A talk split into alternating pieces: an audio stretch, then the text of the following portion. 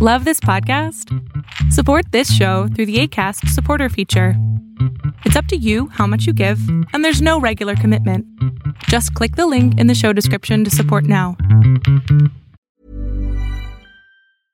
Ready to pop the question? The jewelers at BlueNile.com have got sparkle down to a science with beautiful lab grown diamonds worthy of your most brilliant moments. Their lab grown diamonds are independently graded and guaranteed identical to natural diamonds, and they're ready to ship to your door. Go to BlueNile.com and use promo code LISTEN to get $50 off your purchase of $500 or more. That's code LISTEN at BlueNile.com for $50 off. BlueNile.com code LISTEN. I'm Sandra, and I'm just the professional your small business was looking for. But you didn't hire me because you didn't use LinkedIn jobs. LinkedIn has professionals you can't find anywhere else, including those who aren't actively looking for a new job but might be open to the perfect role, like me.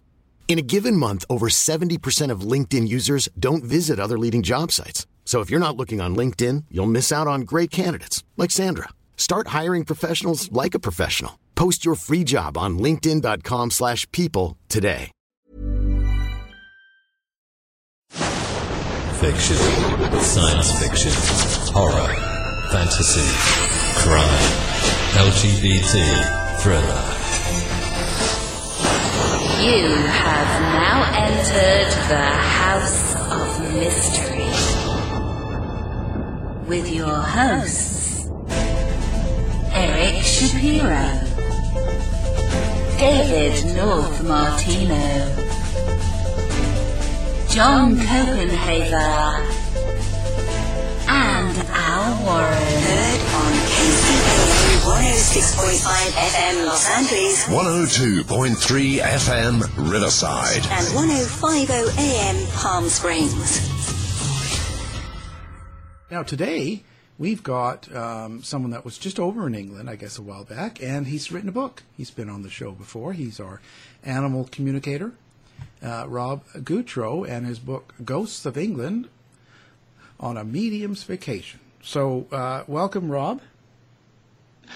Hi, Al. Hi, Julie. How are you today?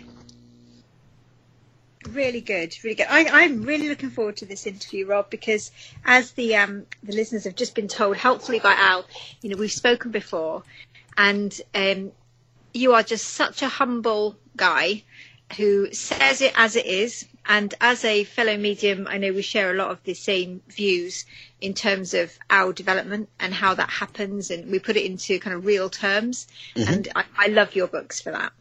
Oh, well, thank you so much.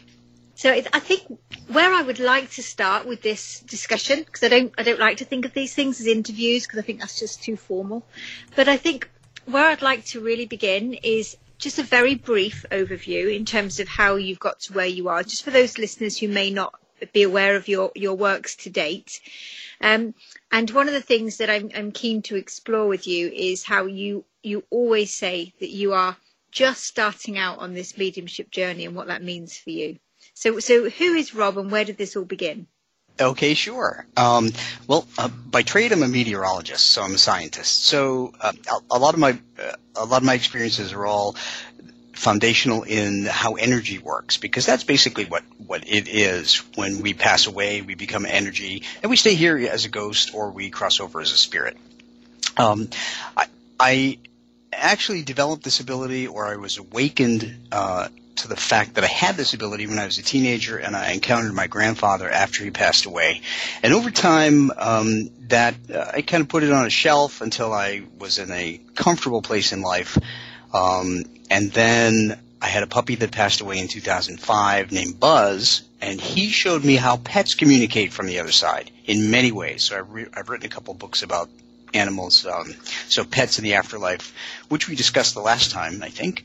Absolutely. Um, and so, uh, so pets aren't the only ones that come to me. I've had a lot of people come to me, ghosts and who are earthbound and spirits who have crossed over. Okay, so just for the um, for clarity, Mhm. tell me the difference in the communication. Tell me why people may be um, presenting to you as a ghostly form as opposed to a spirit form. What's the difference? So uh, ghosts, uh, we all make a choice when we pass away, and when when our physical energies couple with our memories, personality, and our knowledge, um, we make a choice, conscious choice, to stay here earthbound as what I call a ghost, or we cross over and join the energies that run through the universe or heaven or Valhalla, whatever you want to call the other side. And that's what I call a spirit. So it's it's location, location, location. Do you do you believe, Rob, that because some some theories say that we do make that decision, but we can make that decision in terms of depending on where what level we go to when we pass over. So depending on our learnings in life, depending how how many times we've been reincarnated, depending mm-hmm. on how how great we get, in for want of a better phrase, we can then say, actually, we're okay on this this level, we're doing all right, or we can go back and try again. Do, is that your your belief system? I do believe that we uh, we come back um, until we are satisfied with our level on the other side. So so like that person that cut you off in traffic today, Julie, they're going to come back. I hope so. they're not and perfect I'll, yet. I'll be the traffic officer. I'll be coming back too. I'll be the police officer working in traffic. Yeah. So, um, and there's so many different theories out there. So, so in terms of your own development, which I, you know, I, I am absolutely with you that we're always learning. Um, how how did you evidence that? How what is it that you you learnt or you experienced that that absolutely helped you understand there's a choice to be made at that point? I it's actually the messages that I get from um, from people, mm-hmm. um, mostly people, because most pets cross over. So yeah. um, people uh, make a conscious choice to stay earthbound or to cross over. And because I belong to a paranormal group in uh, Inspired Ghost Tracking of Maryland, we do a lot of investigations of places where homes and so forth where where people stayed as ghosts. Um, and they tell me reasons why they've stayed, whether it be unfinished business or they think they can help the family get over their passing or there's something they want to tell the family or they don't want to leave their childhood home or many, many reasons why they decide to stay. But they really all need to cross. So what would the reason, what do you think the most common reason is of staying? What would be the ben- benefit to somebody to stay? There really is no benefit. Um, I liken being an earthbound ghost as living in an isolation prison um, where you cannot communicate with your loved ones in spirit who have crossed, and you can rarely speak to some of the living. The only living people that can communicate with ghosts are those who uh, are mediums. Mm. And how does um, so if you're not able to communicate with those living, how does um, how do we investigate and pick up on those um, ghosts and how and communicate with them um, as a medium and how do other people experience for example um, poltergeist? So i've learned that poltergeist activity is really energy that uh, simulates an earthbound ghost. Um, it's emotional energy, typically uh, emitted by teenagers. Uh, teenagers going through a change can uh, can uh, copy, if you will, the energy of a ghost and make things happen, like things fly off the shelf, or um, you may feel touched by something that's not there. Um, but um, what was the other part of your question there? It was about how we how that communication happens. So if if an earthbound ghost is not able to make mm-hmm. the communication, how do poltergeists do that? What's the difference? Um, Earthbound ghosts, if, if they get if they get enough energy, they can make people feel things or move things, or, or even appear as a dark shadow. For instance, um, my my theory is that uh, when people see shadow figures, it's just that the ghost doesn't have enough energy to appear in full color. Yeah. Uh, um, it all depends on how much energy they can gather in order to provide a signal to the living, whether it be making a noise or moving something or uh, audibly speaking so that we pick it up. Um, it, it's all about the energy and uh, that they can gather. So, in, in, terms of your your own development, you're understanding the the different realms. You put things in such an easy way, Rob. So people who are listening to this show will have heard us interview people who talk about um, and use very jargonistic language that is really mm-hmm. quite hard for anybody to understand. And I've never yet heard you do that. It's all very much about what you, you've learned and the practicalities. Since we last spoke, what's, what's been your greatest learning since we last spoke? So in the last couple of years. Well, I think the greatest lesson I've ever um, I've ever learned, Julie, is from the other side, and, and that is that we really need to teach uh, to to practice kindness to everybody. That's animals and humans, um, because that's actually what makes our spirit stronger while we're alive and stronger on the other side. So it's really just it's a simple lesson, and that's just treat each other with kindness. And um, when we when we were last talking, as you um, identified, we were talking about your book, um, um, Pets in the Afterlife, and talking about kind of, you know the communication style and how that differs.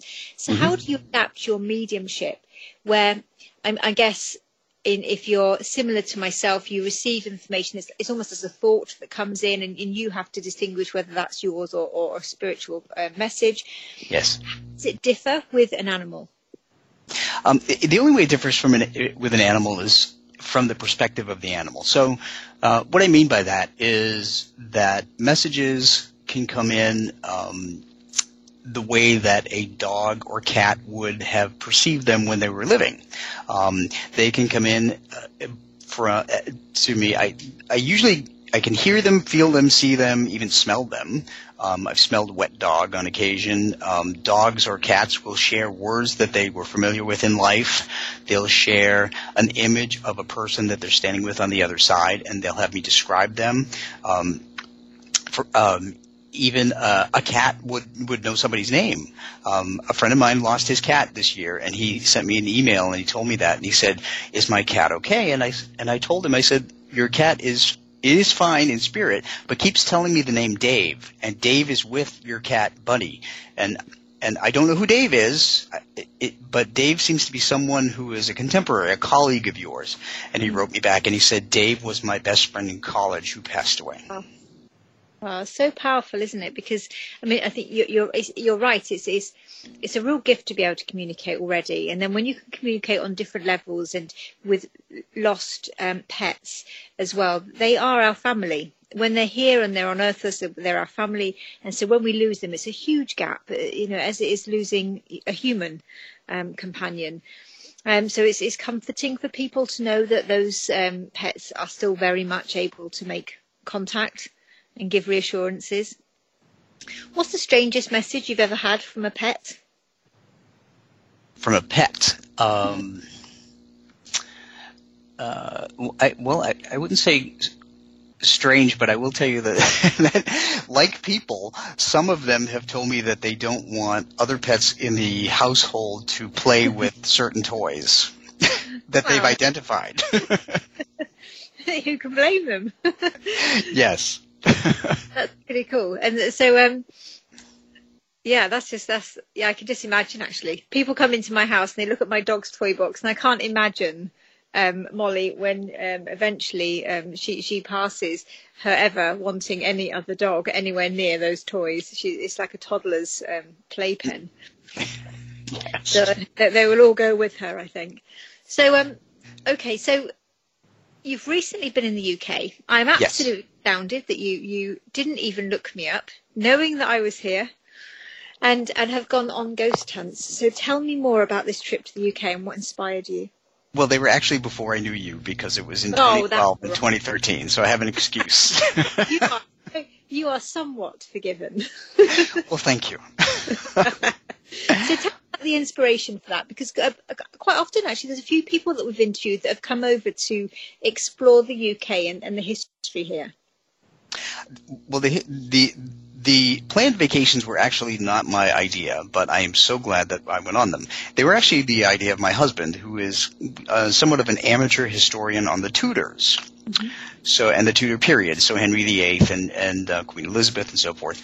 Um, wow. So, so he worked with a travel agent to put together these two trips, and we we visited Tudor palaces, uh, Tudor homes, Tudor burial sites, and you know, and, and, quite frankly, I have to tell you, I had no, I, I, really don't know the history. I didn't know the history at all. That was his thing. Um, I, you know, I have my own hobbies and so forth, and um, so I went over there not knowing anything, and I had all of these amazing experience at, experiences and all these Tudor locations and non-Tudor locations, from Westminster Abbey to Hampton Court Palace. Wow.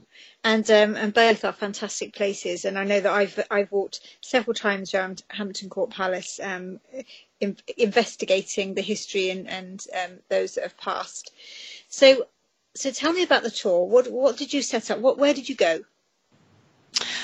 Uh, well, gosh, the first um, we went, as I mentioned, Westminster Abbey and um, Hampton Court Palace, but we also went to, uh, we visited the banqueting house, which is the last uh, remnant of Whitehall Palace.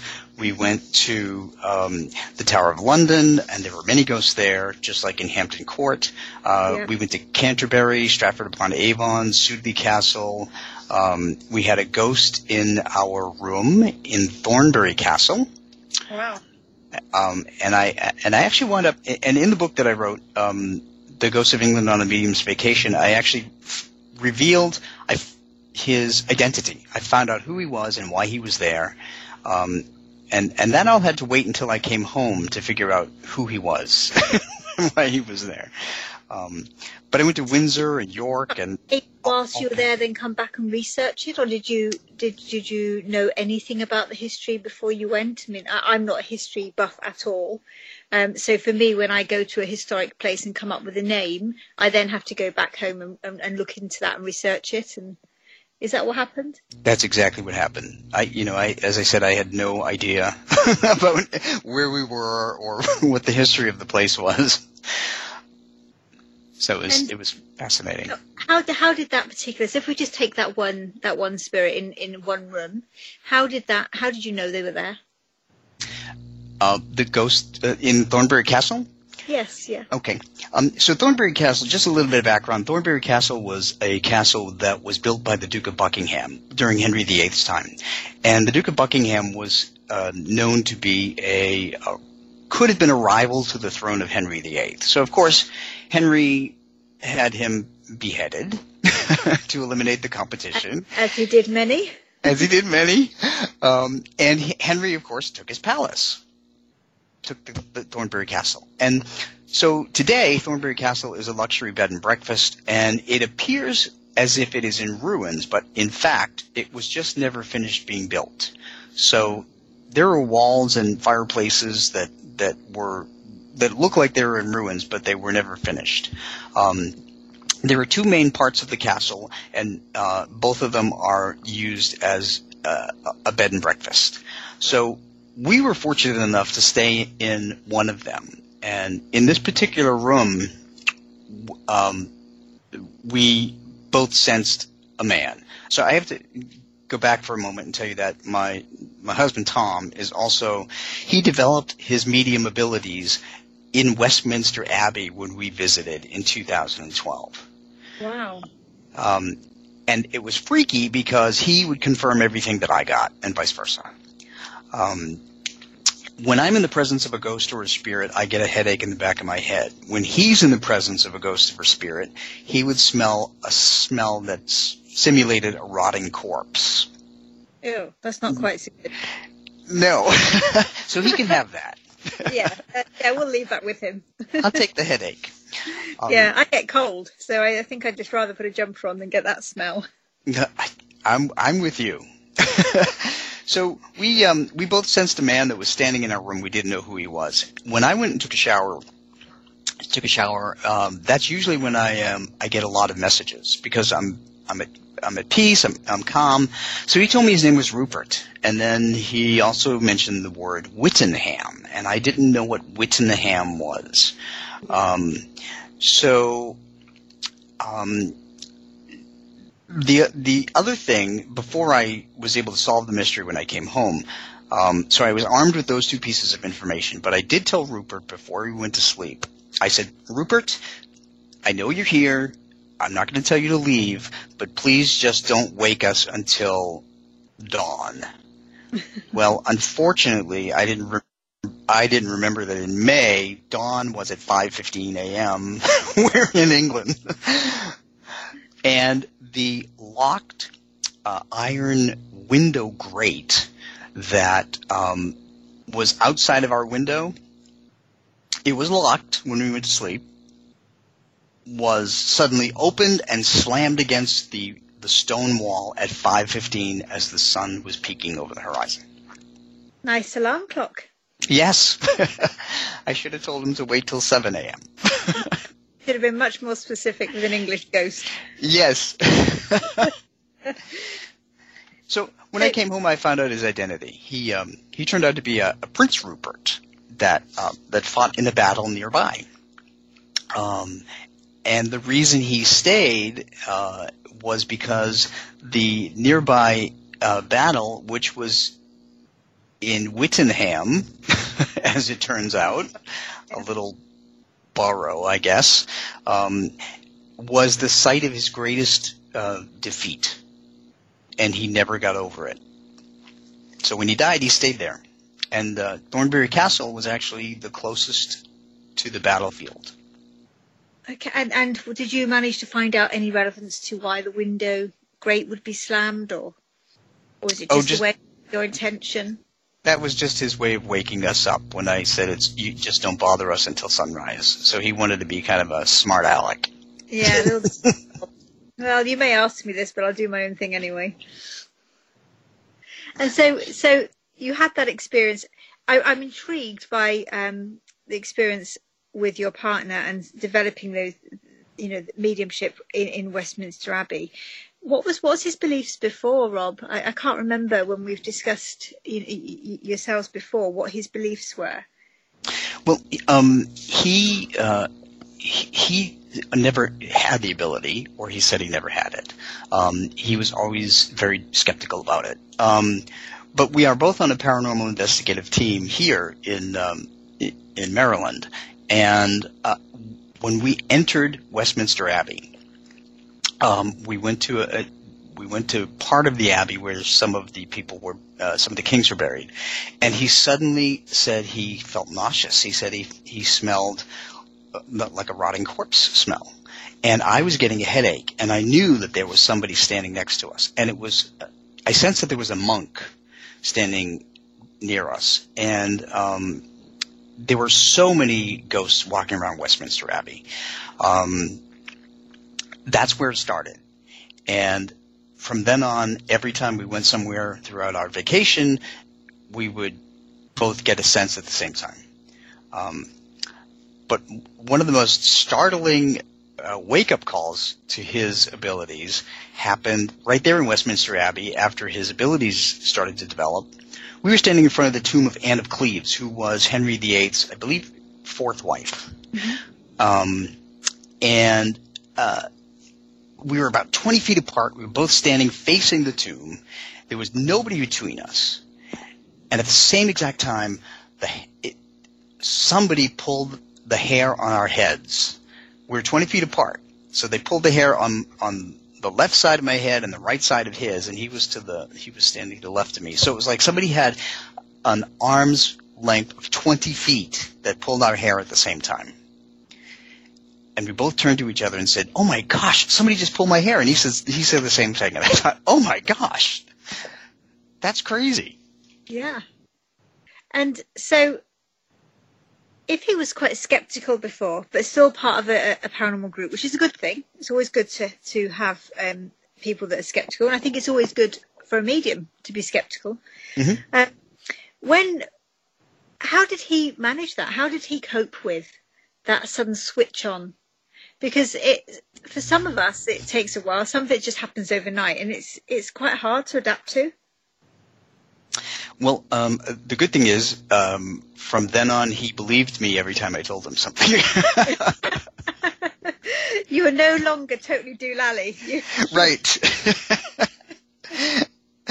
Uh, I wasn't out of my mind anymore. He actually, uh, he, he, and he goes, he goes on to confirm, like a lot of the things that I, that I get.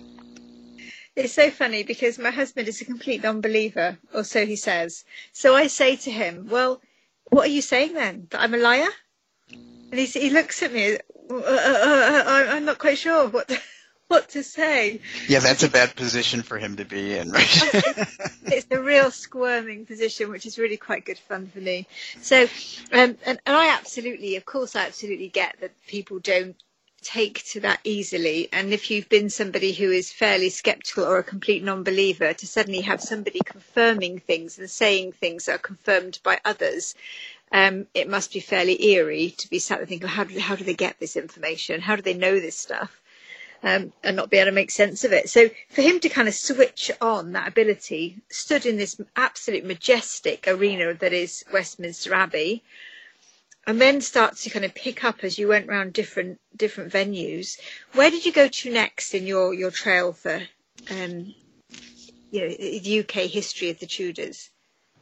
Um, well, we um, we went to let's see, we went to a, a pub actually, and that turned out to be haunted, and then we went to St. Paul's Cathedral, which turned out to be haunted. And then we went to Sir John, John museum, which turned out to have a ghost dog in it, which we can address in a bit. um, but the banqueting house was the next Tudor stop. Okay. So we have a lot of um, old pubs in the UK that that um, are haunted with um, various activity, Mhm. and um, some more famous than others. But I think probably most older pubs probably will, will claim a spirit or a ghost or two. And certainly, um, I've I've investigated the Anne of Cleves pub, which is um, further north than London. So tell me about the pub experience. What, what, where was this in London? Um, this was called Lord Moon of the Mall, and it was uh, down the street from uh, 10 Downing Street, and before you get to Buckingham Palace, I believe. Yeah. Okay. It's o- it's on Whitehall Street. That's where it is. Um, so uh, when we were when we were visiting there, um, and we really had to learn the uh, the protocol for going to a pub. We didn't realize that you had to order at the at the uh, ah. Bar, yeah, and then and seat, and then uh, go back and go get your food and and bring it to the table. we saw a couple of American tourists that were waiting a long time sitting down, waiting for someone to wait on them, and we thought it was kind of funny. um, but while we were there, um, I I heard a male voice, and his he said, "My name is Andrew," and he told me that he lived there in the early 1700s, and he actually operated a business out of the same structure, but it wasn't a pub at the time. Um, so when I when he was talking to me, I started taking pictures um, at the uh, at the bar, and sure enough, there were a couple of orbs that appeared um, at the bar. Um, so. Uh, for listeners, an orb is the most simple form a ghost can take, and I'm not a big believer in orbs, but I have come to find out that orbs orbs mostly are uh, actual ghosts or spirits if they have colors and designs in them and they can have faces in them. Um, I, we've taken a couple pictures as paranormal investigators that have actually revealed faces in orbs. So, um, but if they're white in color, they're either reflections of dust or pollen or bugs or something like that. But um, so Andrew was there, and um, and he was he was wearing an apron, and it, he he looked like a butcher to me. Um, and actually, he smelled like a butcher. It wasn't. it wasn't the. Uh, it wasn't from the pub. You, you guys have got this real rotting and flesh thing going on, haven't you? It's, it's not good. yeah, it was an interesting kickoff to to uh, his abilities. um, but And the- uh, what did you what did you particularly notice? Was there was there a difference to that that style of ghost? Is that is the, are, are ghosts different in that kind of uh, venue as to places that you've investigated in in the states? Uh, no, not really. not really a difference. They they just appeared as they looked at at the time that they lived, at the, in the time in which they lived. So this gentleman looked like he was uh, probably from the 1700s or even 1600s. Um, and did you find that easy, Rob, to identify? Because actually, we we tend to consider when we're when trying to make sense of somebody or something that we're seeing or hearing, we're thinking in our own culture. So, um, and so Mhm. it takes an, an additional level for us to to be presented with somebody and try and make sense of where they're from if it's something different than our norm. So, did that did that make sense quickly for you, or was it something you had to really kind of think about and research? Uh, that one, that one was actually pretty fast for me Mm-hmm. to make sense of. That he may have been a butcher at the time, and this was kind of an open, open area um, shop um, at that time. Um, but others, like uh, like Prince Rupert, uh, didn't make sense to me. Um, there were, uh, as we went on, though, there were a couple of others that uh, that made immediate sense to me. If you're looking for plump lips that last, you need to know about Juvederm lip fillers. With Juvederm Volbella XC and Juvederm Ultra XC, your lip look, whether it's subtle or bold, can last up to one full year with optimal treatment and no additional maintenance. Find a licensed specialist and see if it's right for you at juvederm.com today. That's J U V E D E R M.com. Add fullness to lips in adults over 21 with Juvederm Volbella XC or Juvederm Ultra XC. Not use if you have severe allergies or a history of severe allergic reactions, or if you're allergic to lidocaine or the proteins used in Juvederm. Tell your doctor if you have a history of scarring or taking medicines that decrease the body's immune response or that can prolong bleeding. Common side effects include injection site redness, swelling, pain, tenderness, firmness, lumps, bumps, bruising, discoloration, or itching. As with all fillers, there's a rare risk of unintentional injection into a blood vessel, which can cause vision abnormalities, blindness, stroke, temporary scabs, or scarring. For full important safety information, visit juvederm.com. Hey, it's Ryan Reynolds, and I'm here with Keith, co star of my upcoming film, If, only in theaters, May 17th. Do you want to tell people the big news? All right, I'll do it. Sign up now and you'll get unlimited for $15 a month in six months of Paramount Plus Essential Plan on us. Mintmobile.com slash switch. Upfront payment of $45 equivalent to $15 per month. Unlimited over 40 gigabytes per month. Face lower speeds. Videos at 480p. Active Mint customers by 531.24 get six months of Paramount Plus Essential Plan. Auto renews after six months. Offer ends May 31st, 2024. Separate Paramount Plus registration required. Terms and conditions apply if rated PG. Imagine the softest sheets you've ever felt. Now imagine them getting even softer over time. That's what you'll feel with Boll and Branch's organic cotton sheets. In a recent customer survey, 96% replied that Boll and Branch sheets get softer with every wash. Start getting your best night's sleep in these sheets that get softer and softer for years to come. Try their sheets with a 30-night guarantee. Plus, get 15% off your first order at bollandbranch.com. Code BUTTERY. Exclusions apply. See site for details. Millions of people have lost weight with personalized plans from Noom, like Evan, who can't stand salads and still lost 50 pounds. Salads, generally, for most people, are the easy button, right? For me, that wasn't an option. I never really was a salad guy. That's just not who I am. But Noom worked for me. Get your personalized plan today at Noom.com. Real Noom user compensated to provide their story. In four weeks, the typical Noom user can expect to lose one to two pounds per week. Individual results may vary. One was the do- the ghost of a dog, and the other was um, some sickly ghosts at the banqueting house of Whitehall Palace. So let's talk about the dog. I mean, I I remember in my very early days, I made a horrific error by seeing a dog. And I'm not sure if we, we talked about this before, but it was it was a scenario where somebody I was doing a recce for an investigation, and the lady on reception kept asking me for a reading. Please just give me something. And I said, I'm really sorry, just kind of checking out the venue. I'm not doing readings. Mm-hmm. And this lady, she kept asking and asking, and I was really very conscious of this dog running around. So I, I, I referenced the dog. I said, look, I, all I can talk about really is, is the, the dog is with you. I gave her all the details and she said, all the details are absolutely right. She said, but I haven't got a dog in spirit. And, uh, and I, I, again, I, I was, it was so early days. And, um, so I kept saying, well, I kept giving more and more factual information. And this, this, the more I was giving it, I was just digging my own grave because what I was actually doing is telling her a dog had passed away. And I could see the dog. And it was my friend who kind of interjected and she looked at me and she said, Judy, I think we better go. And I said, oh, and I realised what I was doing, and I said, you know, I'm really sorry, I'm just going to have to go. Sometimes I get this stuff really wrong. and walked away, and of course, she hadn't known that her dog had been been killed that day. Oh my gosh. But and, and it was it was such a horrific awakening and a learning for me because this dog was so vibrant and he just he, all he wanted to do is, is to say, Tell her I'm here, it's all good. So I was sharing that information without a break, without a think thought. So tell me about this um the, the, the dog that um you saw and how you how you identified that the dog was from way back and not maybe something much more recent.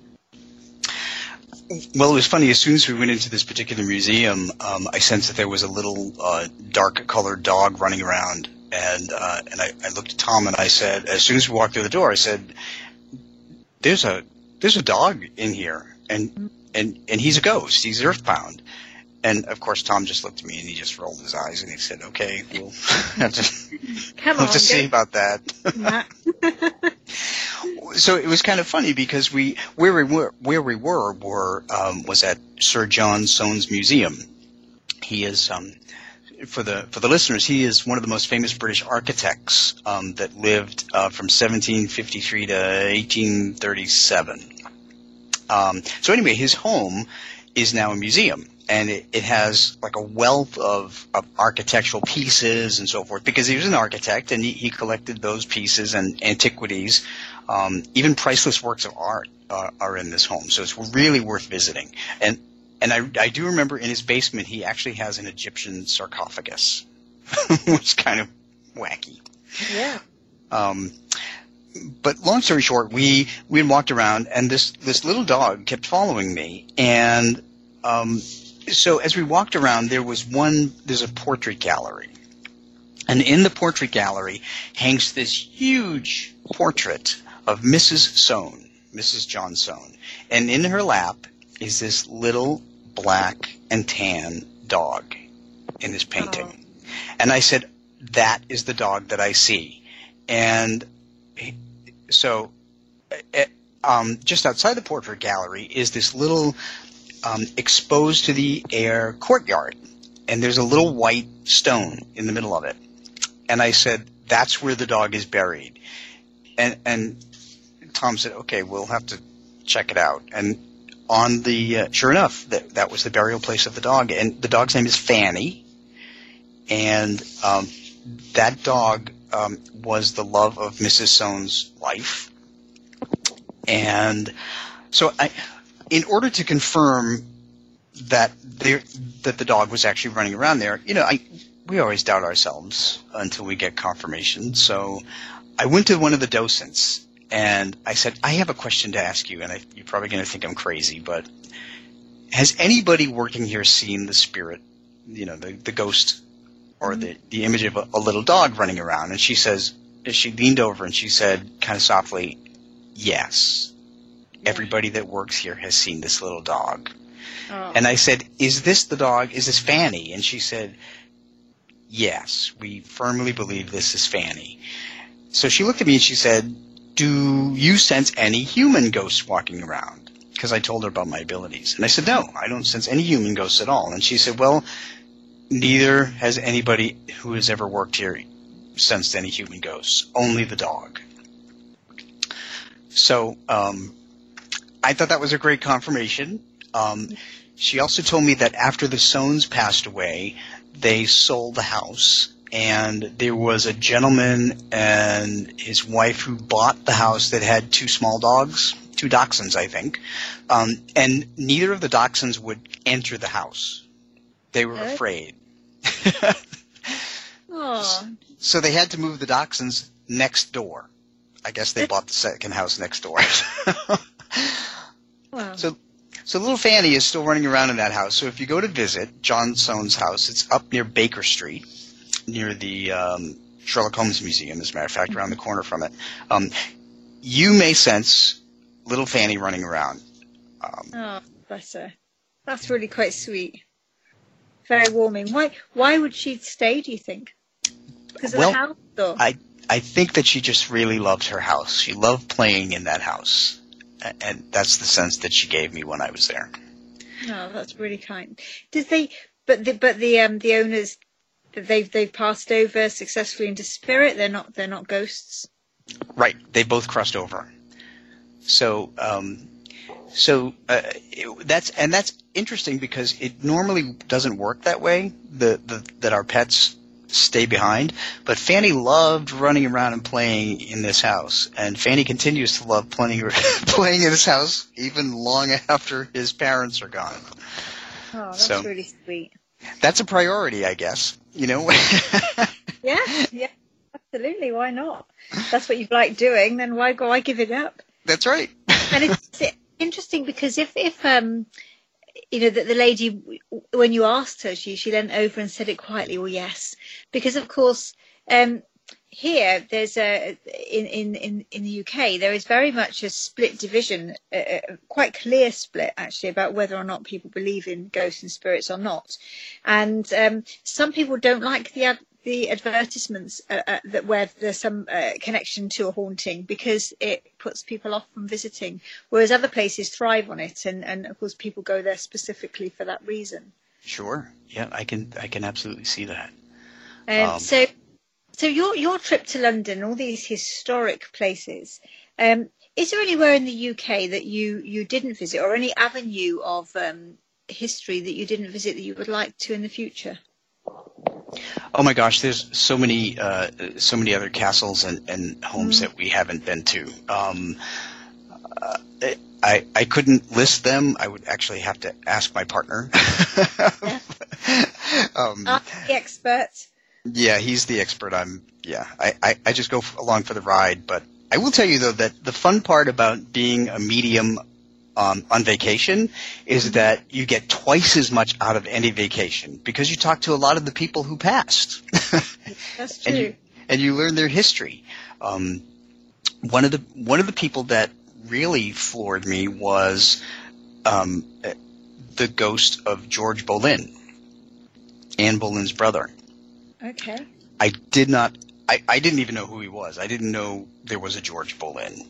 Um, we so we went to visit Hever Castle, which it turned out turned out to be the, the home of the Boleyn family. Yes, yeah. Um, You- and, and and as we mentioned Anne of Cleves earlier, I, I understand that Henry VIII bequeathed that castle to the to Anne of Cleves hmm later on.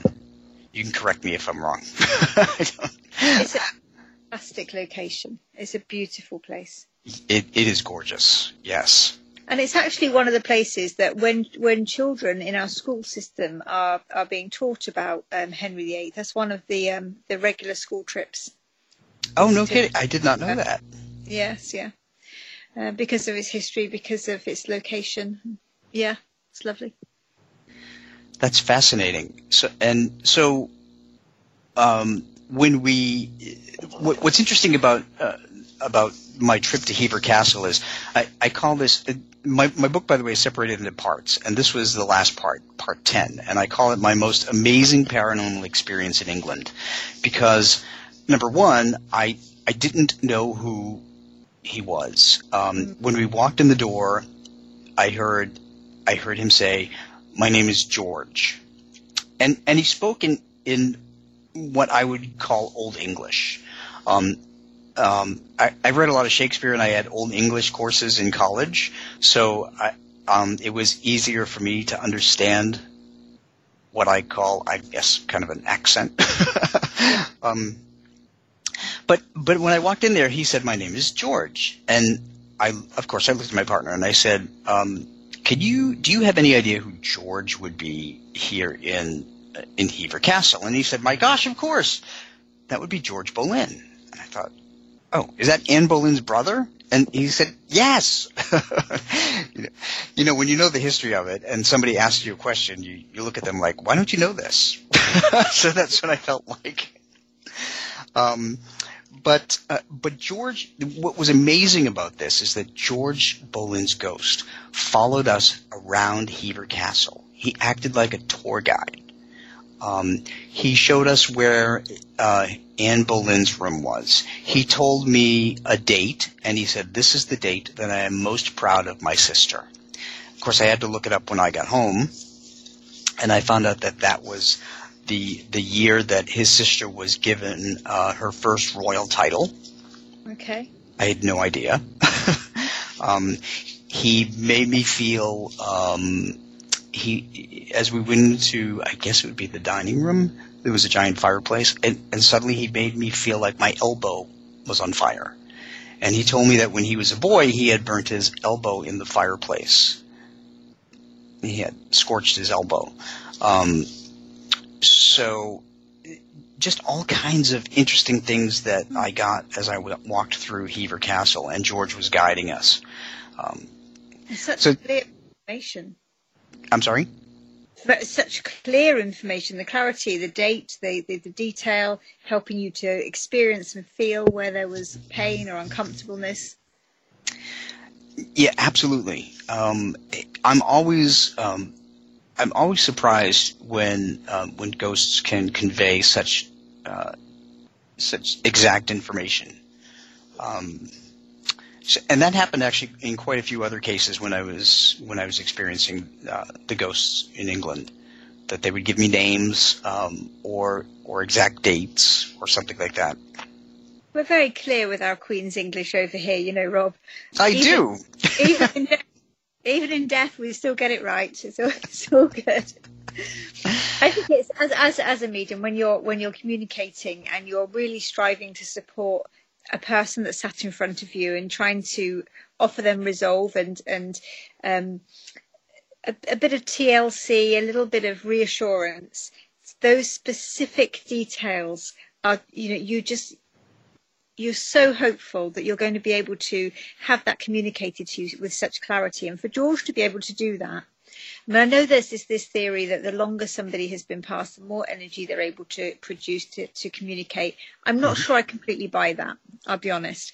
But um, um, I've known some fantastic readings very, very quickly over somebody's past. But, but um, to have that communication, that connection where he absolutely was aware of who you were, what you were able to do, and lead you round the castle. I mean, that's very powerful, isn't it? It it sure is, um, and and I agree with you that it. I don't think I, I don't think that the longer a ghost is in existence, the more energy they can draw. I just think they can only draw the energy that's available to them at a given time. Yeah. So so aspirational wise, in terms of, I mean, obviously uh, how does it how does investigating in the UK differ from from the states? Well, gosh, there's uh, there's so much more history. I mean, uh, literally thousands of years of history in uh, in the UK, and there's only really you know um, uh, hundreds of years um, since this country, the U.S., has been settled. Um, of course, we have a lot of we have a lot of Native American um, ghostly activity here, um, and I've run into a lot of that um, as well. but there it was more I guess civilization was more structured in the UK for a lot a longer period of time, so there are a lot more um, there's a lot more information. And I mean, I've, I've investigated some fabulous places. I'm very fortunate to, to live in, in a country where there is so much history. Um, and certainly where I live now is at the foot of a, a hill where a five minute walk takes me to a, a Neolithic burial ground. Mm. Um, so you're never far away from from history here. And there's been some um, a, Margam Castle in Port Talbot in South Wales just never fails to amaze with activity, paranormal activity. It's every person that investigates there or, or walks in experiences something. It's just you know whether that be audible or physical. I mean, it's just some fabulous places. So, are, are you are you proposing a, a repeat visit? Oh gosh, yes. I, I can't wait to come back. um, there's not only from the historic perspective, but also from the paranormal perspective.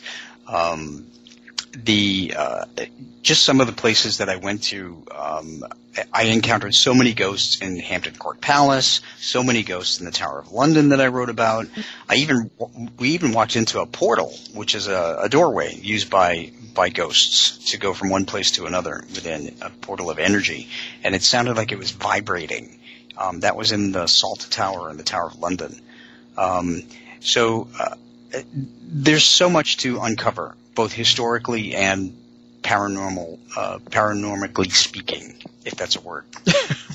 Yeah, and in fact, not far from where you would have been standing as you uh, walk around the Tower of London, there is a, a tour of. Um, there's two tours actually that overlap. So one tour is the um, Jack the Ripper tour.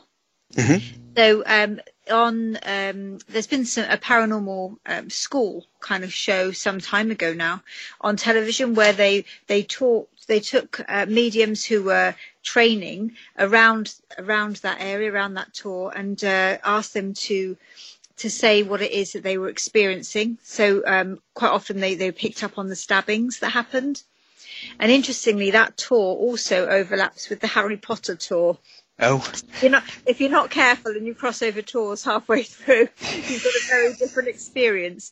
But but that that that kind of history, even down to um, you know the serial killing and, and things, is is very close to the Tower of London. Just walking through the streets.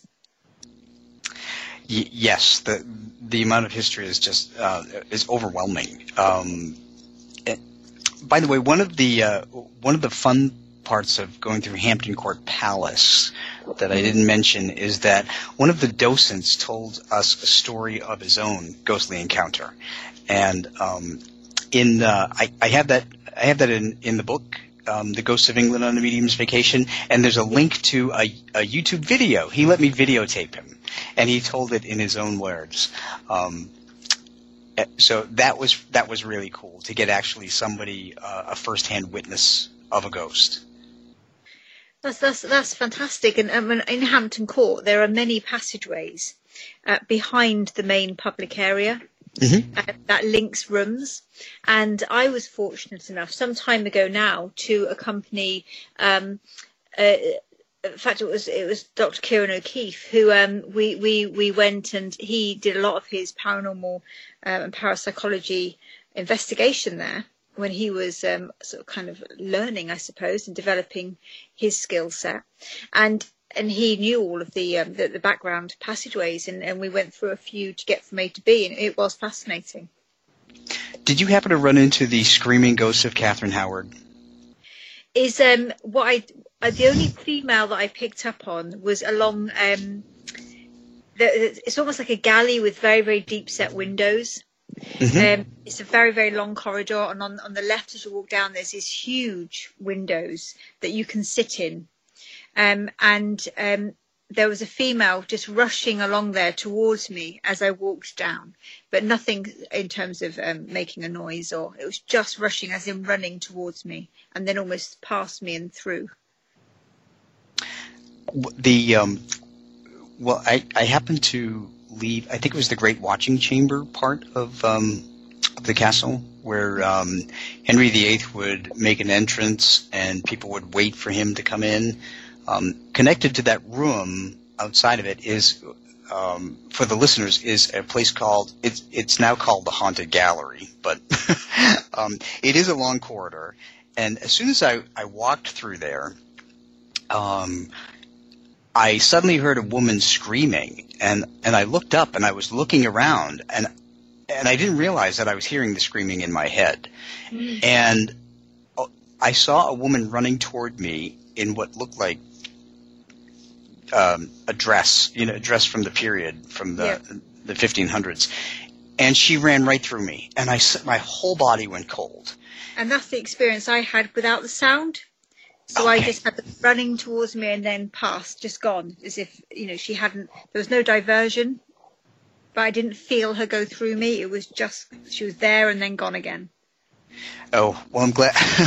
I'm glad you didn't hear the screaming. Um, so- the the chill. I mean, my entire body felt like my body temperature dropped by like ten degrees, Wow. and it was. I just stood there shocked, and I was listening to an audio tour, and right after that happened, the audio tour said. In this hallway, uh, Catherine Howard, young Catherine Howard, has been seen uh, running down the hallway um, because that was the hallway that she ran to to go beg Henry to spare her life. At the end of the hallway, she was told by one of Henry's um, people that she was going to be executed. Yeah. And as it turns out, that uh, Henry was not even in the palace at the time. I guess that makes him kind of a coward because he sent somebody to tell her that she was going to be executed, and he disappeared. Um, but she ran down there, and um, there. If people go to visit, um, Catherine it, Catherine Howard is. It's not. Um, it's not a residual haunt. It's actually a an intelligent haunt, meaning that it's interactive. Um, residual is just like a film strip that happens over and over, the same thing. But she's been known to touch people, and um, t- well, certainly she she ran through me. Um, so if you go, if people go in that that hallway, the haunted haunted gallery, as it's called, you may be able to uh, run into screaming Catherine Howard begging for her life. Just what you want, isn't it? Yeah. that was not exactly what I was looking for when I was going to the palace. The funniest thing is, is that you experience these things, but as as a medium, and you're you're you're acknowledging it as because you're you're in that moment. But it's just not unusual to us. It's quite a usual, you know, it's just quite a normal thing. Oh, okay, I need to check that out. I need to find out who that was. it's it's um it's just an, another normal incu- occurrence for us to be able to experience that. It, it is funny, Julie, how we, being mediums that over time we just kind of accept things and then we go, oh, let me figure that out Yeah. instead of being totally scared by it. Yeah, um, and and people have said I live in a very um, uh, what's it, five six hundred year old um, farmhouse, old farmhouse. Used to be a hayloft, and um, people say, well, well, my husband actually said, do you, do you think this place is haunted? I said, well, does it matter because you don't believe? But actually, thinking about it, you know, experiencing things, sensing, hearing. Um, and sometimes just kind of walking along the corridor and bumping into a male in the corridor. And I think, uh, actually, yes, it is. But I don't even think about it in that way anymore. I just think, oh, there's somebody else in the house, and that's it. It's uh, it's just not an issue. oh, that's funny. Well, it's been a pleasure, Rob, as always, and uh, we've we've kind of come to the, the end of the show, and we've run out of time again. And oh my gosh. I know it's just it's just gone so quickly. So let everybody know where can they get the books, um, and list the books because every single one of your books is a one, and I would absolutely recommend people just to go and have a look because your style of writing is just so easy to read. So um, name your books, where you can get them from, and how they can contact you. Well, thank you, Julie. Um, the um, the- first book was Ghosts and Spirits. The second book was Lessons Learned from Talking to the Dead. Then there's Pets in the Afterlife and Pets in the Afterlife 2. And the latest one is Ghosts of England on a Medium's Vacation. And uh, it, they're all available on Amazon, Amazon UK, um, Amazon, wherever you are in the world, actually, you can get them on Amazon. Um, and uh, there's there's a lot more that we didn't get to talk about about places outside of London, um, from Stratford upon Avon, Canterbury, um, York, everywhere. York, yeah, York has got a very famous pub called the Golden Fleece, and York Castle um, Museum and the um, the cells underneath are just amazing. Clearly, that's for another show, and so we can we can if you if you want to come back, Rob, that'd be amazing. I would I would love to. I always enjoy talking to you. Thank you. Well, everybody go and buy these books. Absolutely amazing read, and we just can't wait to catch up with Rob again. Thank you so much, Rob. Thank you. To find out more about our show, guests, or to listen to past shows from our archive, please go to www.houseofmysteryradio.com. Show's over for now. Was it as good for you as it was for me? Well, good night. This has been a production of Something Weird Media. I'll be back. Planning for your next trip? Elevate your travel style with Quince. Quince has all the jet setting essentials you'll want for your next getaway, like European linen, premium luggage options, buttery soft Italian leather bags, and so much more. And it's all priced at 50 to 80% less than similar brands. Plus, Quince only works with factories that use safe and ethical manufacturing practices. Pack your bags with high-quality essentials you'll be wearing for vacations to come with Quince. Go to quince.com slash trip for free shipping and 365-day returns. Hi, I'm Daniel, founder of Pretty Litter. Cats and cat owners deserve better than any old fashioned litter. That's why I teamed up with scientists and veterinarians to create Pretty Litter. Its innovative crystal formula has superior odor control and weighs up to 80% less than clay litter. Pretty Litter even monitors health by changing colors to help detect early signs of potential illness. It's the world's smartest kitty litter. Go to prettylitter.com and use code ACAST for 20% off your first order and a free cat toy. Terms and conditions apply. See site for details. Planning for your next trip? Elevate your travel style with Quince. Quince has all the jet setting essentials you'll want for your next getaway, like European linen, premium luggage options, buttery soft Italian leather bags, and so much more. And is all priced at 50 to 80% less than similar brands. Plus, Quince only works with factories that use safe and ethical manufacturing practices. Pack your bags with high-quality essentials you'll be wearing for vacations to come with Quince. Go to quince.com/pack for free shipping and 365-day returns. You've been listening to the House of Mystery radio show. To find out more about our guests, hosts, or shows, go to www.houseofmystery.com. Show's over for now. Was it as good for you as it was for me? Well, good night. This has been a production of Something Weird Media. I'll be back.